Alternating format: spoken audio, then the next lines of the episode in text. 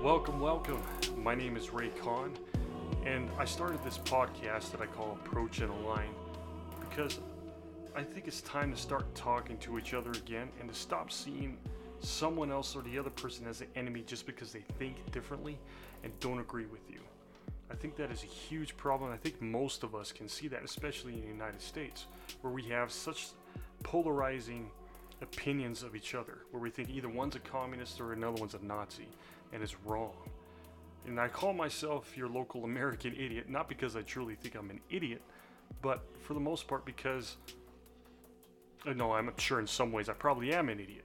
I mean, there's no doubt there, but because it doesn't take a genius to recognize that something is wrong and that something needs to be done about it, and you don't have to be a genius to do something about it. You just have to be willing, humble, and being okay with facing the consequences that come from it. So, what I wanted to do on this first episode, since I am doing this solo at the moment, is kind of go into more what I think is a real solution to all these problems that we're facing, where everything stems from, and that is how to be a better, more responsible person as an individual. I think that's where it starts, because all the problems we see in our country, our state, our community, our family, all begins with us as individuals. How can we become better? How can we be more responsible? How can we be more open to growth in a real way and not just in a superficial, shallow, condescending way? And I outlined a few things that have really helped me in my life that maybe can help you. There's some of it's my own ideas. A lot of it's coming from people I view as smarter than I am that have applied, that I've actually, once implemented, have truly made a difference. And I hope by sharing this and putting this out there, it can help someone else who might listen to this. And the first thing is listen. The first step is to listen to understand first, then speak. I know, I'm sure we've all heard that phrase, no one cares how much you know until they know how much you care. And one of the big things too, I know that's cliche because we all say that so much and none of us really follow through with it. But there's something to be said about listening, and I think that's the first step. When you listen, to truly try and understand whether you agree with somebody or not, because their expression of opinion is important. It shows it's a big sign to them that you actually give a damn, right? And not just trying to listen to say what you want to say to make yourself sound better or look like a good person or put them down, all right? Because there's always something to be said from someone else that they know that you don't. Assume that they know something that you don't, that you can learn from them, whether you agree with them or not. And find the truth in it. You know, that is a huge thing there. For me, that's made a huge difference. The next thing is have an impeccable work ethic. No matter what's going on around you, there's no reason to let things hold you back from actually moving forward. One of my favorite business coaches, someone I looked up to when I was trying to really go on this journey of self-discovery, is Les Brown. And he said something I'm going to read for you that I thought was very powerful. He said, if you want something that's bad enough, then go out and fight for it. To work day and night for it. To give up your time, your peace, and your sleep for it. If all that you dream and scheme is about, and life seems useless and worthless without it. If you gladly sweat for it, fret for it, and plan for it, and lose all terror of the opposition for it. If you simply go after this thing that you want with all your capacity, strength, and sagacity, faith, hope, and confidence, and stern pertinacity. If neither cold poverty, famished fault, sickness or pain or of body and brain can't keep you away from that thing that you want. I think that's something that speaks volumes to our inner soul, knowing that we need to persist. We need to have fortitude to push through what's hard, because no matter what you do, things are going to be difficult.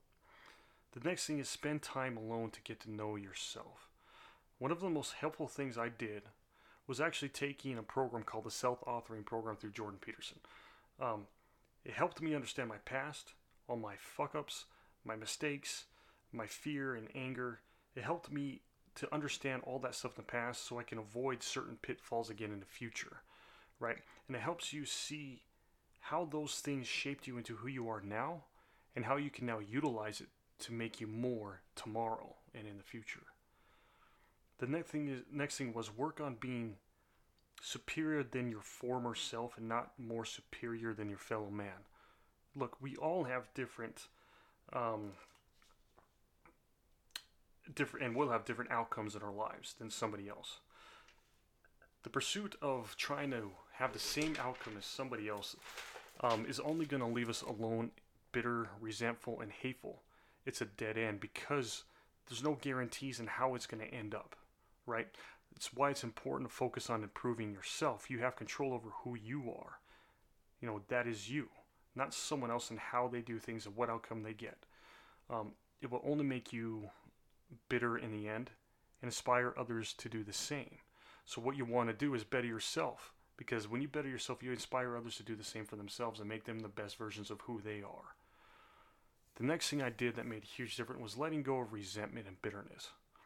Or I could say in better words, the events that you're holding on to that is controlling everything you do in your life at this point in time.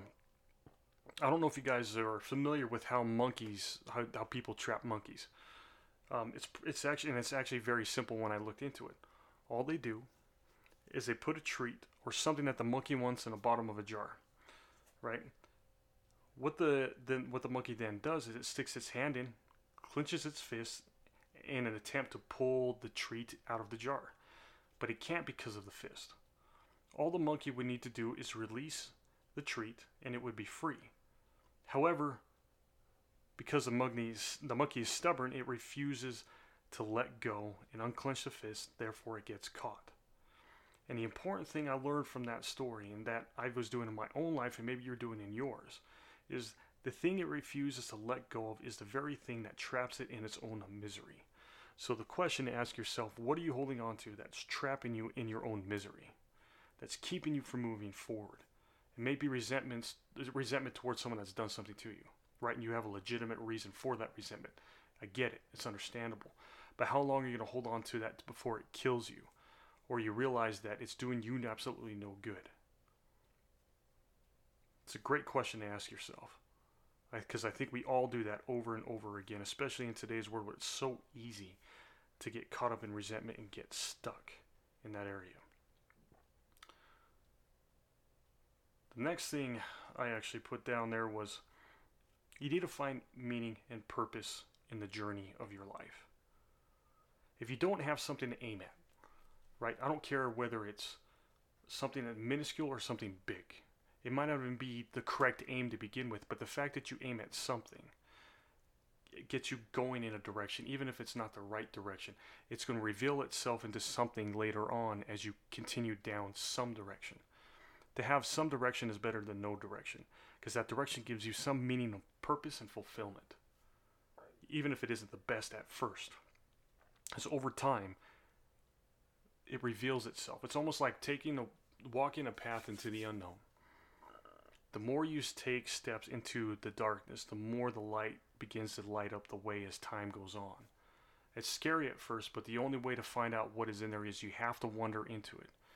And you might be able to come across a different path that takes you another direction, but you would not know had you not taken those steps at first, or in the first place.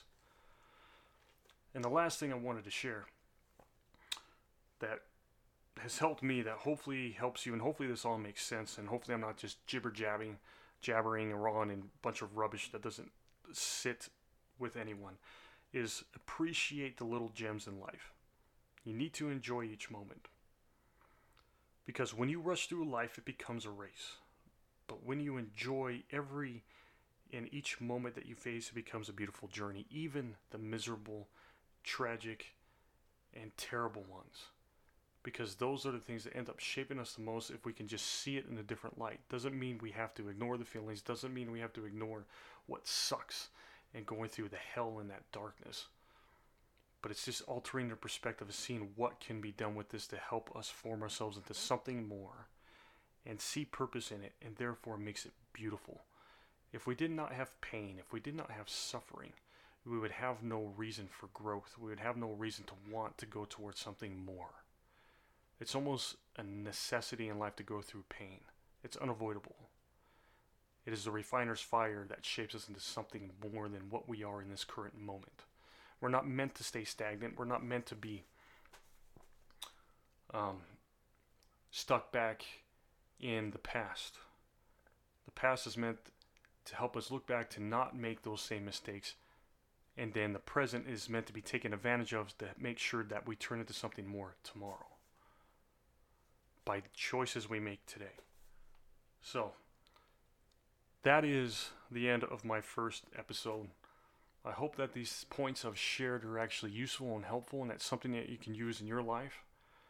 I plan on in the future having some more guests-ons, those that are in the political field and the business, and personal friends I know that are much smarter than me, to help have more of a dialogue and a conversation that can lead us into more of a discovery of what truth is and how we can better approach ourselves along that truth from the most unbiased view that we could possibly can, even though I believe it's impossible, completely unbiased, and then align ourselves with the truth as it is revealed to us through conversation. Anyways, thank you for joining me. I hope you guys have a wonderful week, and we'll talk to you soon.